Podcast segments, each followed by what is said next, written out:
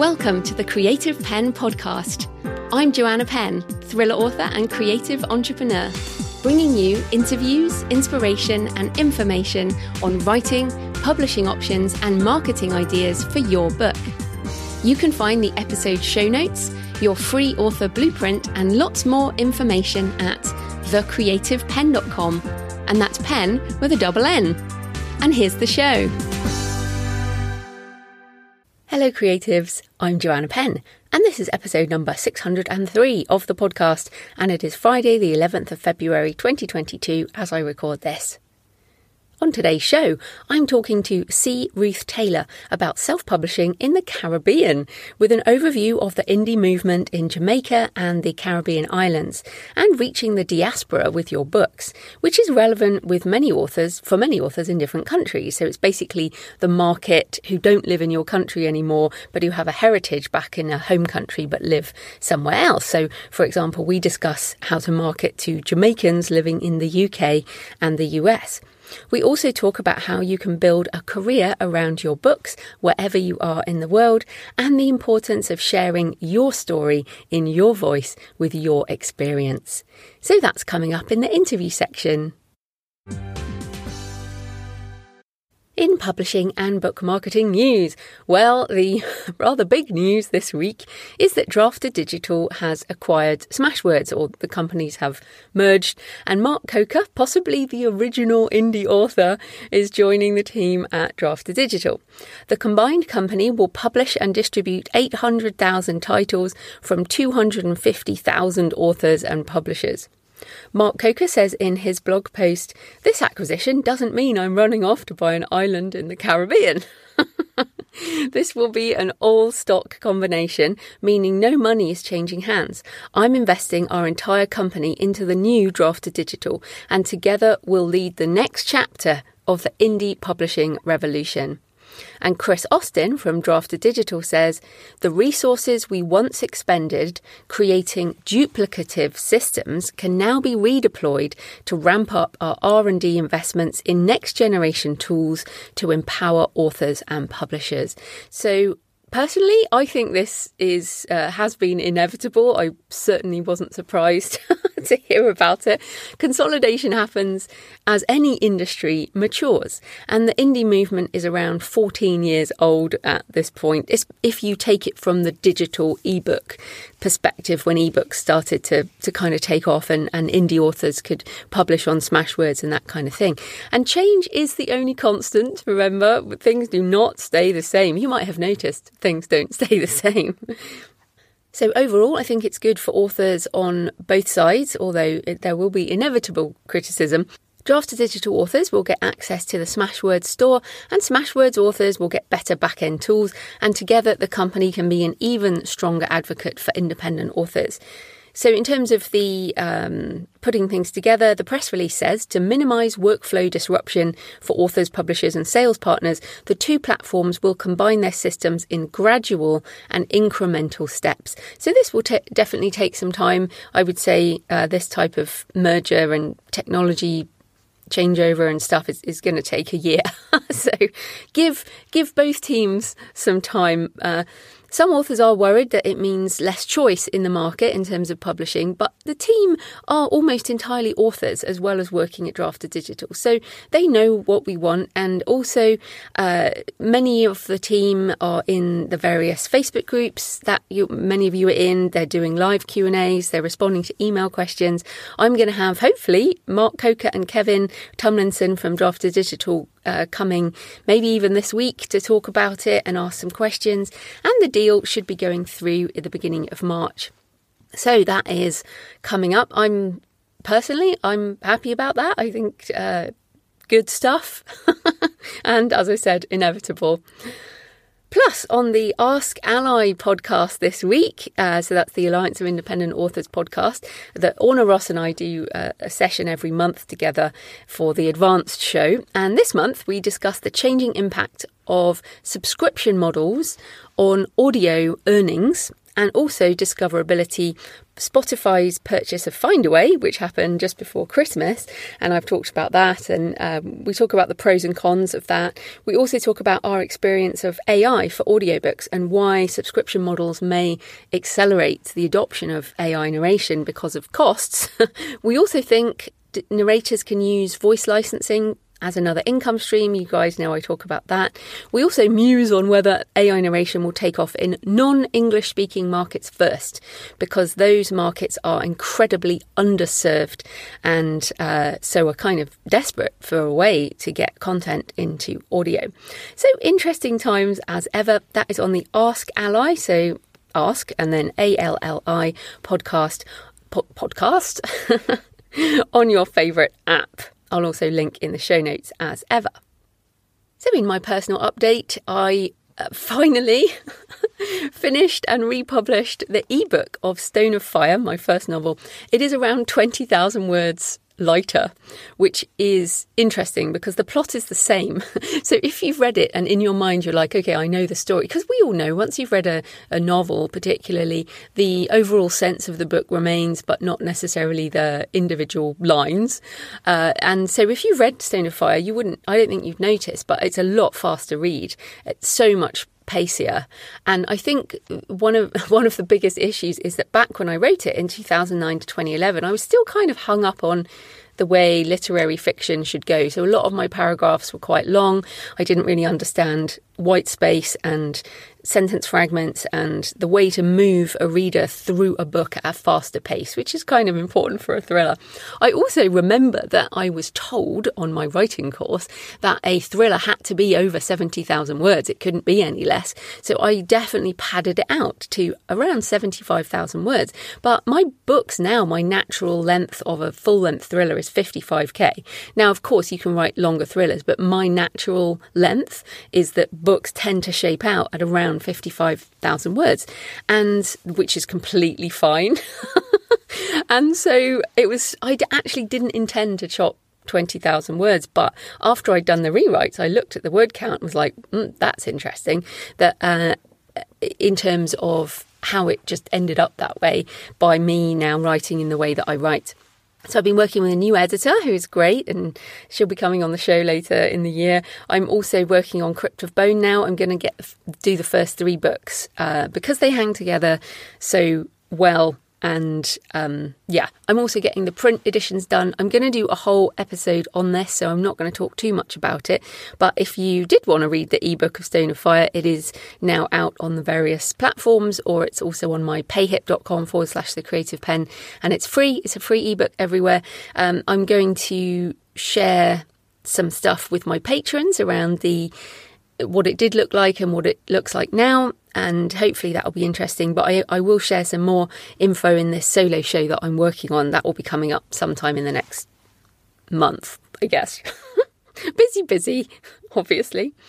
I also had a really interesting conversation with Dan, my personal trainer. So we work out twice a week. Um, obviously, since the pandemic, he's been coming around here, or we've been doing it on Zoom. But I've got weights in my house and kettlebells and all this. And uh, I started doing this. Eh, those of you who've been listening a long time will know that a few years back I had really bad shoulder pain, back pain, and uh, basically the health issues you get with being a writer do involve a lot of shoulder issues um, and arm issues and all of that kind of thing. So I was like, right, I'm, and a specialist uh, uh, who I saw basically said, I'll see you back here. You know, they gave me a steroid injection or whatever it was uh, for the pain. And then he said, I'll see you back here in a few months unless you do something. So that's when I started working with Dan. He's essentially specializes in rehab, but is also um, trainer just a general trainer. So uh, with mature clients, of which I am one. so anyway, we we work out twice a week. In fact, he's coming over quite soon, and we'll be working out this morning. But in between sets of deadlifts, we talked about lifting age, and I hadn't really heard this before. So he is about 14 years younger than me, But he has several decades on me in terms of his lifting age because he started lifting weights in his teens.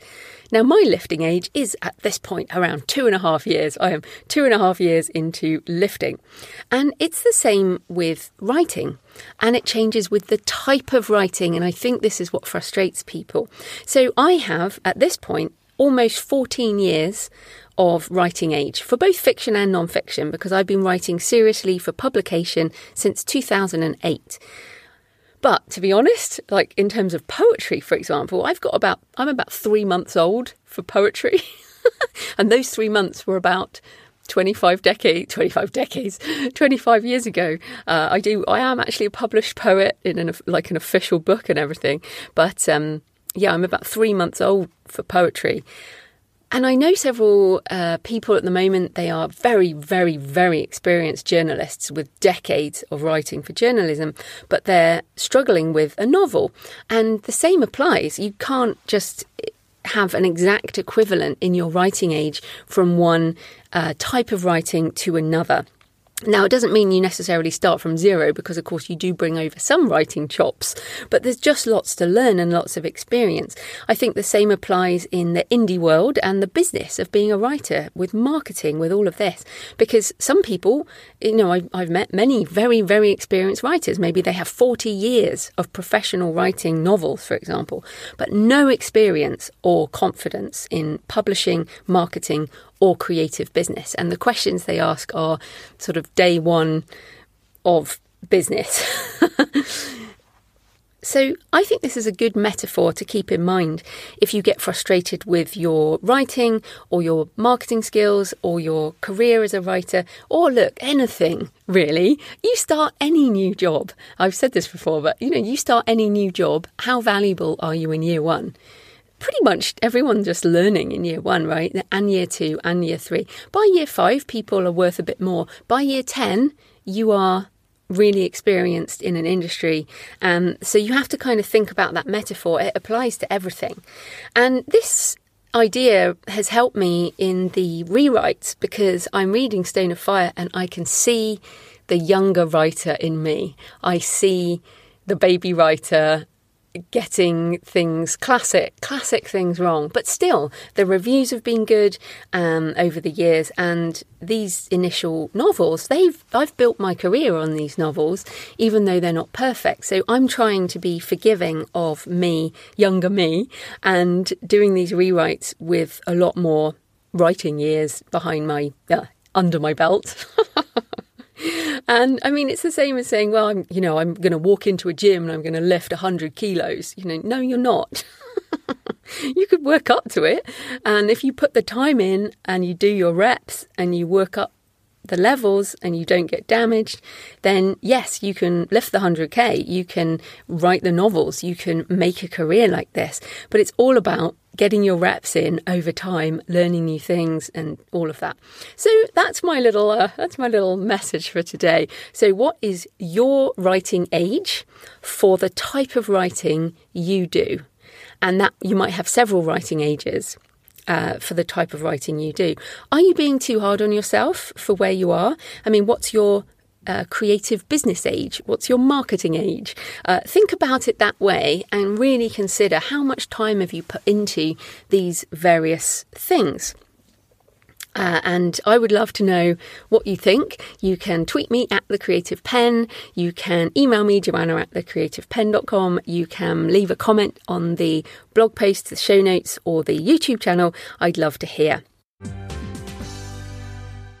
So thanks for all your emails and tweets and comments this week. And in fact, this is about time. Uh, Imaginator said on YouTube, I think this was on YouTube, I've always remembered the advice you gave in your marketing book to measure author success on an Olympic calendar every four years. Indeed, I have said this many times. In this regard, 2021 and 22 have so far been massive leaps forward as far as marketing knowledge and efforts go. Looking where I was and what I was doing in January 2018 is almost laughable compared to now and I hope I can say the same in 2026. Thank you, Imaginator, and that I guess that also works with this lifting age metaphor. Wycherley Books, uh, I think that's Julia, Julia at Wycherley, uh, says just to confirm that your podcasts sell books. After catching up with some of your episodes recently, I've just bought A Thousand and One Ways to Market Your Book. I reckon we sold some for John Kramer last week, and the NFT handbook, which I'm also working through myself. So very cool. And uh, yes, I mean, I, I also end up buying a lot of books from my own show. and SL Ager um, says, uh, just caught up with episode 600. It was epic. I will be there for 700. I hope you will be too. I'm certainly intending to be at this point. I can definitely see enough to keep me busy for a couple more years. Right, so uh, this episode is sponsored by Kobo Writing Life, Kobo's free, fast, and easy self publishing platform. KWL was built by authors for authors, and their team of dedicated book lovers is always working hard to help you reach new readers around the world. And I have to say, as a personal note, the uh, KWL team is one of the friendliest and uh, most responsive help teams. So if you would like to work with Kobo Writing Life, they're really super helpful. Right now, digital books are reaching more people than ever, and libraries are becoming an integral part of that. In 2021, top digital library systems powered by Overdrive loaned 500 million books, an increase of 16% on 2020. That's half a billion book loans, which means a lot of happy library readers. You can easily reach library readers through Kobo Writing Life. All you need to do is go to the rights and distribution section of your book, click Yes to Overdrive, and enter a library price. Your book will then be available to librarians to purchase for multi loan use, but also for a one time checkout option. Distributing with KWL means you're not paying any aggregator fee and you'll earn 50% on every library sale. If you're interested in taking part in library promotions, email KWL's dedicated author care team at writinglife at kobo.com and they'll add you to the mailing list. And don't forget to tell your readers that they can now pick up your book in libraries. And yes, uh, just an aside, you can get my books in your library through the digital catalogue, both fiction and non fiction in multiple formats. It's free to the reader through libraries, and I still get paid. Hooray! So, yes, I, I think we all love libraries. Uh, many of us grew up in libraries, and they are our haven. They were certainly my haven at school. I always used to go to the library on the way home and sit there for a bit and just feel happy.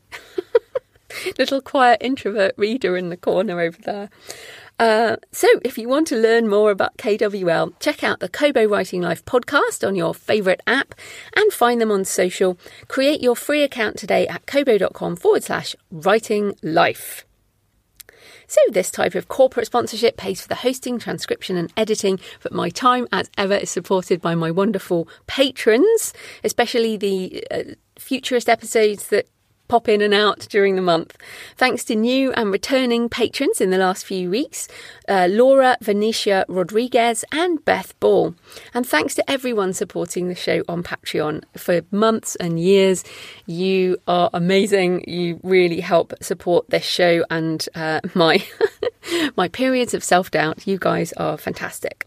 You can support the show for a couple of dollars, dollars or GBP or Canadian dollars or euros or currencies per month, and uh, you will get the extra monthly Q and A audio, which I will probably also be recording this week when I answer questions from patrons and uh, also share some other things behind the scenes.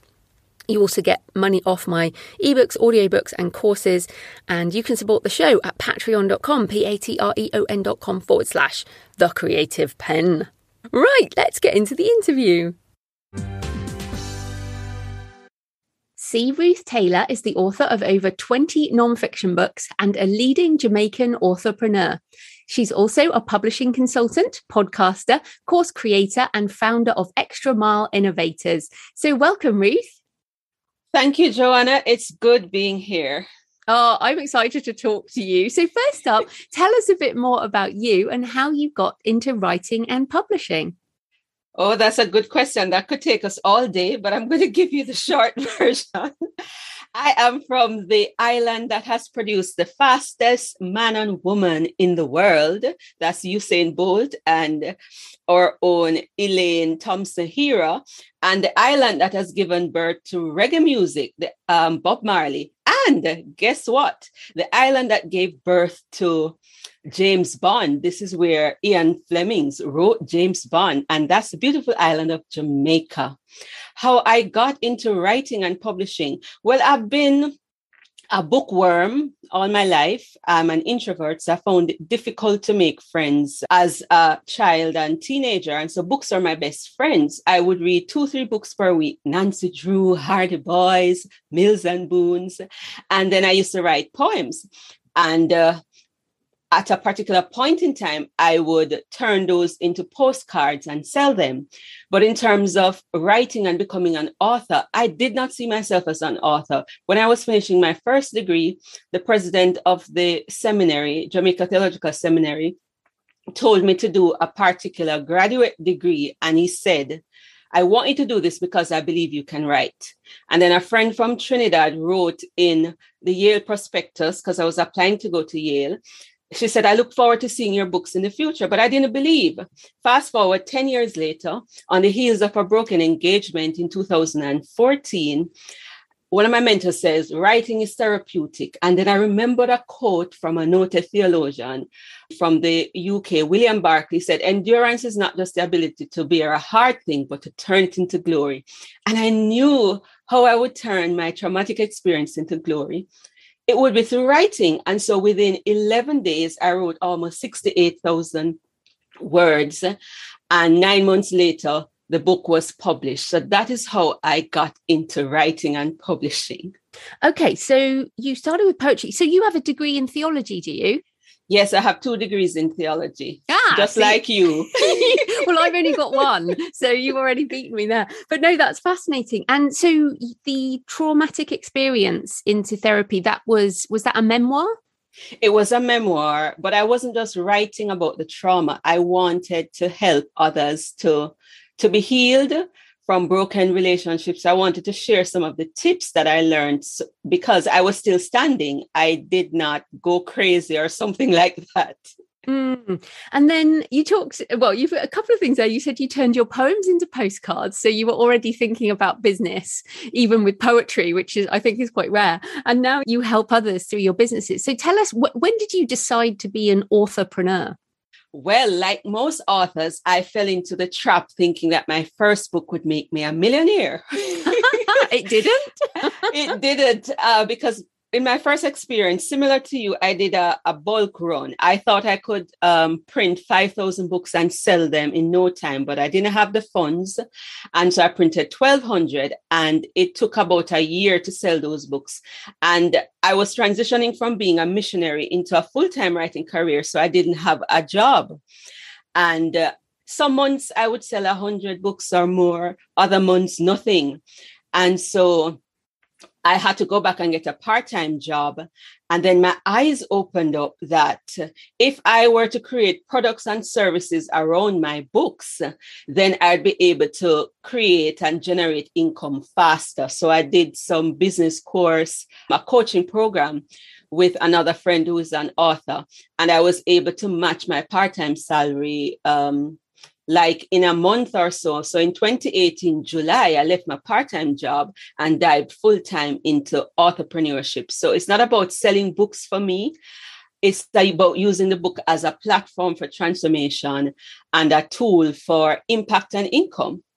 Yeah, and I love that. I think it's a very good business model for non-fiction writers in particular is the book is almost like a business card, right? And is that is that mainly the type of writers you work with now is non-fiction writers? Primarily non-fiction writers, but it's more narrative non-fiction, memoir. They're sharing their expertise and their experience. And then they're using that book now as a platform to launch a ministry or a business, that kind of thing. No, that's fantastic. So uh, you mentioned there that you're in Jamaica. Uh, so, and you, you, did mention Ian Fleming, but I wonder if you tell us a bit more about the literary tradition of the Caribbean and also the Caribbean diaspora, those people who I guess have left the Caribbean and, and might live in other places in the world. That's a good question. The Caribbean has a long, rich tradition of storytelling. In fact, we have had four Nobel laureates, and three of those are in literature, including Sir Derek Walcott from St. Lucia, V.S. Naipaul from Trinidad and Tobago. And in recent times, we've had Marlon James. Oh, yeah. Who, who won the Man Booker Prize, and he's living overseas. We've had Olive Senior, who is a Jamaican living in Canada. So we've had a long, rich literary tradition. Um, in school, we have story writing competitions, creative writing competition from as young as five years old. and we have a number of literary festivals. You have the Bocas Lit Festival, the AFW in Montserrat, NIFCA in Barbados, and we have our own here in Jamaica, where we have this annual festival where persons participate and win awards. So it goes back a long, long, long time. But we still have more oral tradition, and more and more people need to write and publish their story, especially ordinary people doing extraordinary things. Because for a long time, those who've written, it's those who've had access to. It's more like maybe the elites. mm. And I want more and more of ordinary Caribbean people to write because our history, our context lends itself to rich resource. So even like Marlon James and others, they've won prize for documenting Caribbean history or colonial history, our varied multicultural history, Afro-Caribbean history. Those kind of things make for rich storytelling material. No, I think you're exactly right. And this is one of the exciting things I think about the internet and being a, an, an, indie author is that you can write whatever story you like, set in whatever place you like. I think you're exactly right there. So let's talk about it from the reader's perspective and also i guess for authors i mean you mentioned you're a bookworm and i also read nancy drew and the hardy boys and all that so what is the ecosystem like in the caribbean how do people read or listen tell us a bit about that so so the listeners understand how it all works okay well if we love your work we will get it in uh, all formats that are available. So whether it's the ebook or the print, but I find that there's still a strong leaning to print books. So as much as we promote the ebooks and say get the pre-order or order ebooks, people still are in love with uh, print. But right now we are able to access and read books in all formats. We have quite a number of bookstores, but the bookstores very often it's uh, more for educational um, literature and things like that and you have some of the the, the small um, independent stores. So you have quite a number of those, but COVID has changed things. So those who were reluctant to go digital now have to do that. Even our libraries, our national libraries, they're more now collecting digital works. So there's a shift taking place from the physical bookstore, which is popular, to now taking on digital. That's good. And then if people want to buy print online, what what online stores do they use for that? The most popular bookstore in the world. but is that Amazon. the Amazon? Is it the Amazon.com Amazon. store? The US the Amazon, store? yes, the Amazon.com. And for those in the diaspora, those in Canada, Amazon.ca, but primarily Amazon. And then there are those I know who use Google Books, but primarily the dominant one when Caribbean people think of publishing digitally, it's Amazon. Right. Yeah, I thought that would be true. But it's interesting. I mean, just tell people a bit more about the geography of the region because I feel like people lump everything together. It's like there's some islands. but, you know, yes. J- Jamaica's a big one. But um, just t- tell us a bit more about that because I, I find it fascinating. Well, we're close to North America. So you find many of our islands close to Florida, and it's in the the greater antilles portion there so if you think of the US, if you think of even Trinidad is close to Venezuela. So it's right there. Um, the Caribbean waters is close, is closer to North America. So they can go and find it. Mm, yeah, and but I think the the main thing is that there are lots of different islands, and yes. obviously each one has its own set of traditions and and all of that. So it's an interesting region. So you have a, a stated goal as part of your business to make the Caribbean the home of indie publishing, which I love. So why do you think indie first for the Caribbean?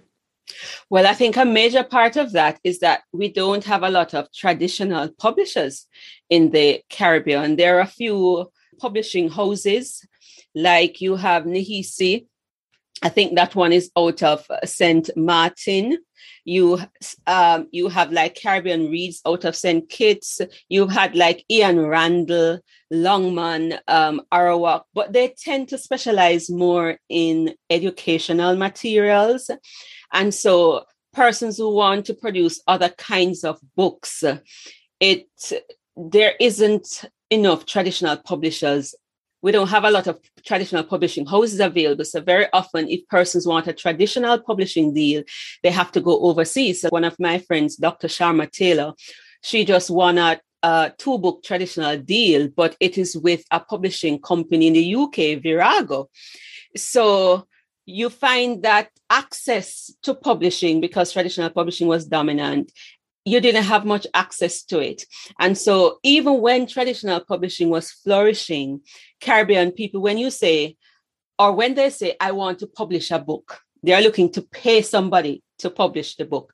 When they say publisher is somebody that they are paying. So we naturally think that way. I did a poll recently and I said, Can you tell me of a Caribbean author who's won a traditional deal that since 2015 and very few persons could answer that apart mm. from some of the big names you know like the marlon james and others who got those deals. And so the natural thing is uh, i'm going to pay somebody to publish my book. And that's what we've been doing for many many years. So i want us to embrace that. And since we have the digital publishing revolution to make that something that we are known for, just like what we are known for sports. I want the Caribbean to be like the creative capital of the world and just to dominate this field. Oh, I love that. I love your ambition. it's very, very good. But um, it's also, we should say, I guess, that Jamaica is part of the Commonwealth. So yes. when people do sign traditional deals, it might well be for UK Commonwealth. And that yes. includes a whole load of countries all over yes. the world. So in the bookstores, are you really seeing a lot of books published out of the UK? Um, I really cannot answer that because most of my purchase is online. it's online, yeah. But what we do find, like I said, is what I find in the bookstore is a lot of popular North American literature. Mm. So you'd hmm. have the T.D. Jakes, or you would have like the Nora Roberts, or anybody who is a hit the Stephen Kings and, and others, those are the books that go in the bookstore because the bookstores, they want to make money. So they are not going to carry books that of unknown authors that are just going to sit there. No, absolutely. So you started your Authorpreneur Secrets podcast, which I've been on, and also you have courses that help other authors. And you've been doing a lot of, of research around this. And obviously you, yourself, you have a lot of books. So what are the biggest things you've learned about being an indie author? Joanna, as we would say in Jamaica, enough work. it is a lot of work. So there's more in it than you think. And uh, sometimes authors uh, think that because it's not a traditional publishing um, deal and process that may take 18 months, they think that they can just um, publish a book in two months. and so they rush the process, and that really irks me. It's a mistake that I made, but they underestimate, or we underestimate the amount of work that it takes, and the fact that we need to take charge of or take responsibility for our publishing success.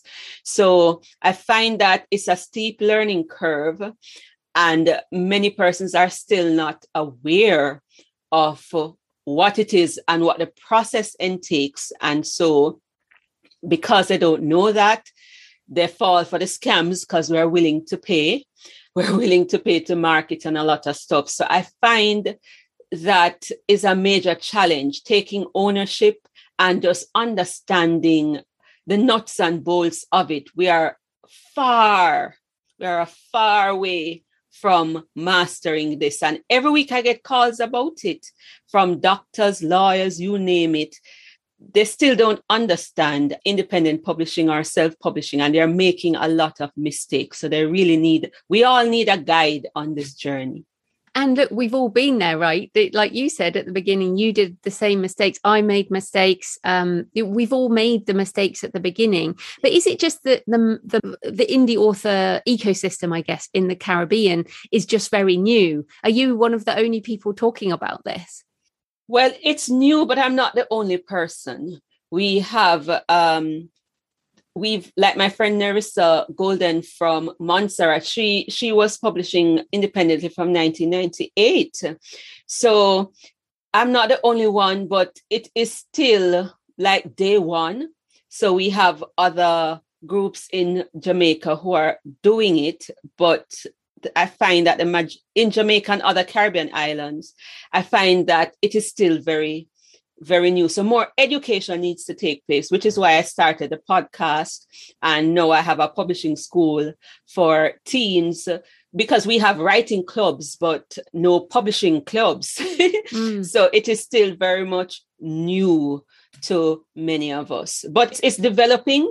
And what I find is that we're not just doing it the traditional way, as in depending on book sales we are using the books as a platform. And so that is part of our economic empowerment. Because after we sell the first 200 books, because of our economic challenges, we don't have the money to pump into Amazon ads and that kind of thing. So we do more creative marketing with our books and use it to open doors to get our message to the masses. I think everyone is now going, What? What is this creative marketing? Because look a lot of people a lot of people can't afford ads anymore. It's not just caribbean authors. So what type of creative marketing are you doing and encouraging others to do? Well for me marketing is easy because it is adding value to people. It is connecting with others and helping to serve and solve a problem while bringing um, visibility to that. So if you all nonfiction books solve a problem so if you have an audience with a problem and you have valuable information, then all you need to do is to try to reach them. And so what we do is to take the content out of the book and reach persons and we do like events so webinars uh, summits uh, and uh, we have these gatherings like over the weekend i was part of a farewell celebration goodbye party for the former head of the Caribbean Graduate School of Theology. And within that forum were leaders, and he asked me to pitch my book. It's a low content book, the Legacy Journal, and talk about the fact that we need to write and publish more. so, in giving him a gift of my books, I gave him three of my books. I was able now to pitch that. so, through events, and when your events are around your book, then you're marketing without even knowing it. So, like I have the Authorpreneur Secrets podcast is a book turn podcast. The Authorpreneur uh, the Caribbean Authorpreneur Summit is a summit based on my book, Authorpreneur Secrets. So you just have to come up with uh, ways to serve and reach the people, give them information, and then you just say, by the way, I have a book. so it becomes easy. Yeah, I do think that message of serving the audience is exactly right. And that's what we do with this show. But uh, you mentioned earlier that you're an introvert and you do summits and webinars and events and the podcast, you do YouTube videos. So for people listening who feel like as an introvert, they don't want to do a lot of this stuff, uh, what would you say to them? Okay. Well, you can get somebody to try to help you, but uh, you and I know about the power of email marketing and uh, the strategy of, for example, writing multiple books and having first free in the series. So if you have like your website, that can be passively building your reader tribe, you have something to give away. And so you can just focus on content marketing with ebooks, and you can have somebody manage at least one social media page for you to put out the post. So one of my authors, she has a social media manager who does her Instagram and everything. She's not necessarily there. And then like Seth Godin talks about the tribe, you want to get your first 1,000 true fans. So I would say build a community, and it doesn't need for you to be in front of the audience to do that. Offer valuable information, give away, have a free book, first free in the series or something of the sort, and then passively draw people to you and communicate with them via email using a newsletter and things like that. Mm, great. So yeah, the tried and true methods I think are you know good to. And this is what I find so funny. People will say, "Oh, well, I can't do ads, so I can't do marketing," and I'm like, "Look, I I have a book on marketing, how to market a book, and there's two pages on ads. There are sort of 300 pages on everything else. It's like people mm-hmm. forget." these basics of marketing that actually underpin what what most of us do for most of our work right Right. Because of how marketing has been pitched, you think that it is paying for advertisement, it is uh, putting out a trailer. But I like what Tim Grahl says in terms of his definition for marketing. It is uh, serving people and connecting with them, getting permission to connect with them and being relentlessly helpful. So if you think of being relentlessly helpful and finding people to help, then you're automatically getting the word out there. And you personally don't have to do it. Like one of my authors, he didn't want to do the promotion for his books, and he's a pastor. He got some of the church members to form a group and they they did the promotion for him. So he only had to like show up to his book launch and a couple of things, but he had a team. You have to have a team. So even though we talk about, I don't like you, I don't like the term self publishing because it's like it's all on you.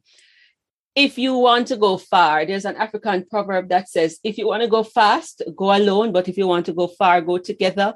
Get at least one other person to work with you, and uh, you'll be able to get it done yes, of course, most of us have freelance freelancers we work with and cover designers and editors and all of this kind of thing. So you're exactly right. So i wanted to also ask about the mindset of caribbean authors. As you said it's kind of day one it's the beginning and there's a lot of views as to how things are or how they used to be. So um what would you say to anyone listening? How would you encourage people listening who might be feeling the industry doesn't represent them, it might not be for them?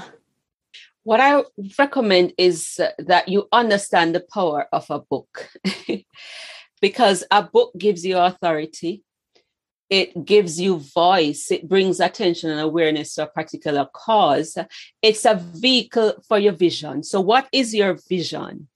And how could a book get that across. One of the things I want to emphasize is getting your story out. Your story is like a testimony, and uh, someone's destiny is tied to your book. Someone's um, deliverance, I would say, is tied to your book because I know what books have done for me. So while there are challenges in the industry, focus on purpose and helping someone. And I believe when you make this uh, bigger than you and you have an objective, a goal, a purpose that is bigger than you, then you gain the courage to do the hard work. Because, uh, as you said in our interview, Joanna, the future is about diverse people, um, diverse stories from various parts of the world. And uh, there are people waiting to hear from us. People find the Caribbean fascinating. And the, the other thing is that you don't want your history and your culture, the experiences to die with you. So, a large part of why I encourage people to write is for legacy building. There are books that have been written, just like the Bible, hundreds of years ago that is still impacting me. So, your story might just be the story that connects with somebody and move them closer towards their destiny. You want the future generations to know about our rich history and uh, tell it the right way because history is always told from the point of view of the conqueror. We need to tell our own stories. So I would say get a larger vision, understand the power of a book, and uh, get your feet wet. You don't have to be a writing genius. That's what editors are for and, and other persons. I had, for example, a 90 year old who um, her daughter and myself, we worked on her book and got her story out at 90 years old. And so many persons loved that book. So think about it like that. Yeah, I think that's really good message. And I, I feel like you say, you don't have to be a writing genius. Like you can be a Jamaican author without being Marlon James, you know, and winning the, the Booker Prize. yes. I mean, in the same way I can be a British author without winning the Booker Prize. Um, so I think, I think we've pretty much claimed him now because I think he lives here. yes, yes, he's in the diaspora. yeah, yeah. But I think it's also important because, of course, you're in the Caribbean, but there are listeners listening all over the world. We have listeners, for example, in Papua New Guinea and authors in Kenya or in South Southeast Asia, countries where perhaps in the same way voices haven't been heard so much. So I think this is so important. And your story, whatever you want to tell, like just um, uh, it doesn't have to be about the deep and meaningful side of things either, does it? It can just be a, a fun book or a, a, romance or a thriller or a horror novel. I don't think I've read a horror novel by Caribbean author, unless you could say Marlon James's book did have some horror elements. But what do you think? Are, are there many genre fiction writers, or do you think it's mainly focused on a lot of non-fiction at the moment? It's a blend. It's it's really a blend like my friend who just got the traditional deal it's it's creative writing it's fiction. So you have various kinds of books. It's not just nonfiction. I find especially like children's books what i find is that those from the diaspora is as if they have nostalgia and mm. so they are constantly writing about life in the Caribbean, whether they, they, they, put that in fiction, whether um, it's horror, whether it is any of the other genre. One of my friends, she wrote a novel about In My Blood, and it's really paranormal, that kind of thing, but she uses both the Caribbean setting and in that book, the diaspora, she speaks about Canada. So Caribbean authors have a way of blending everything together. And our culture lends to that thing about, you know, we call them duppy stories. We're always telling ghost stories. And so it's very rich. It's not one side because I specialize in fiction doesn't mean that, I mean, nonfiction, others are not writing those stories. In fact, there was a girl, I can't remember her name, but her book, she, she, she won a movie deal, self published, but it's that kind of blend. We mix up all of those things. So the spiritual is not necessarily divorced from the natural. And so you, you have those blending in, in worlds.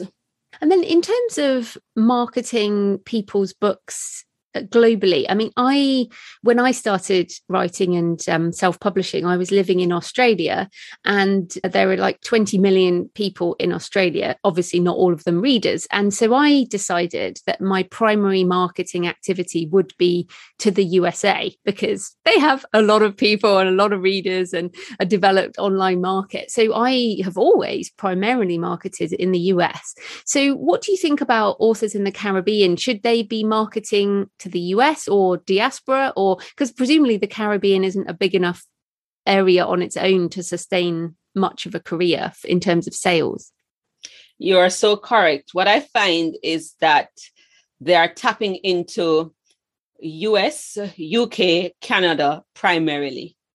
Mm. Um, that is where the reach is. And it makes sense. Even back home, most of the funds that come back home is really from the diaspora. So a big part of our economic support, GDP, that kind of thing comes from people in the diaspora. So it makes sense to market to them. Again, like I say about that nostalgia, I'm helping an, an author and her book is about Donkey Say. And many of the books are based on life in the Caribbean, experience in the Caribbean. And so it makes sense to market to those wider markets where you can have resonance. And just Jamaica alone, we have about 5 million Jamaicans living in the diaspora, and our population is almost 3 million on the island. So it makes sense to market in those regions. Absolutely. And you're so right about that nostalgia. it is it's very true. I mean, even where I used to live in Clapham in London, which was right next to Brixton, and obviously a lot of Caribbean culture uh, and, a lot of talking about back home, uh, even though some people were born in England, for example. So I think you're right. That kind of diaspora is a very good market. Agreed. Agreed. Yeah. So, coming back to the theology at the beginning, because uh, a lot of people of faith, and you've mentioned some of the people you work with, pastors and, and things like that, a lot of people of faith want to write books either about their faith or not necessarily directly about their faith, but they want to represent their faith in some way. So, how do you encourage writers uh, of faith to portray their work, or um, is it a specific market, or you want to be wider than that? Oh, I love this question. well, it's different. What I encourage them to do, there's a thing in, in, in Jamaican, in, in Caribbean churches, when we have testimony time, there's all ears about you know what god has done in our lives. And so what i push is that you take the testimony from the four walls to the world.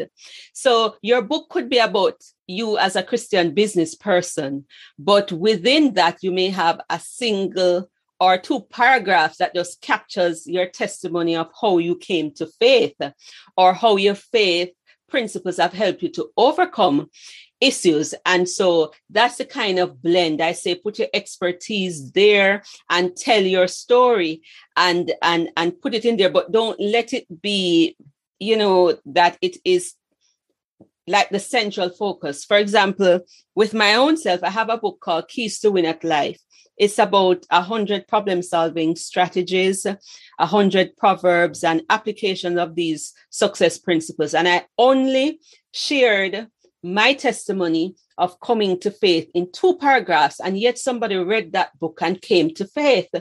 So you have to have the wisdom to do that. Some of them write devotionals and it's kind of like inspirational self help, where the basis for the help, they have a biblical foundation. So it's not just preaching, preaching, preaching. You're telling real life stories, like giving a testimony. This is what I've been through, and this is how my faith has helped me, whether in business, my career, my marriage, you name it. And I, and uh, these are the lessons learned. And I think people are more open to that and they have a greater appetite for that. And so you get to tell what I call God stories. And in a subtle way, you are evangelizing and people will come to faith. And I think this is really important because, again, it's so funny. You mentioned the testimony time. So, someone will be, and I've been to churches like this, and people will be happy to stand up and talk about how they came to faith or what God has done for them. And they can feel confident that their story is unique and that people will listen to them. They might not, you know, listen for too long, but as in everyone has their story. And this is the same thing about writing a book. It's like everyone has their story, and it might be the same uh, it might be a romance, it might be a thriller or whatever, it might be a non-fiction book about how they came to faith. But your story is the thing that matters. Yes, there might be millions of other books on the same topic, but your story it hasn't been told yet so and and it's funny how people don't think about that in a different environment isn't it yet they accept it in one environment and not in another I, I agree. I started a series called Untold Stories because of this. Very often we don't see the beauty and the abundance that is around us. And so you have others who come to our territory and they, we don't understand our value and our worth. I think we're still suffering from Europe um, is, is better, North America is better because of colonialism so mm-hmm. there is still that we're not good enough. So you undervalue your story. You undervalue your experience, not understanding that sometimes it is your story told in, in your voice that will resonate with other people who are just like you. And so they may hear it from 10 different sources, but because they can identify with you, they're more open to receive the truth that others are offering, but now it's being told in a language they can understand by people who are familiar to them. So I, I always say you need to tell your story because each person's audience is different and your story will resonate with somebody um, other people reading the same material it wouldn't resonate with them. So we need to value our own stories and and and share them. There's beauty and abundance in our culture. There's beauty and abundance in your story. Um scripturally we talk about can anything good come out of nazareth? I think very often the caribbean we see ourselves like a Nazareth, and we have to inherently believe in our somebodyness and share that with the world. Oh, and I I know that biblical quote, but I've been to Nazareth, and I think Jamaica's a lot nicer. I mean, really, uh, it, it's it's actually and it's so funny because I mean you're right, but a lot of British people they dream of the Caribbean during lockdown. Everyone just wants the Caribbean, so everyone wants yes. to come to your home.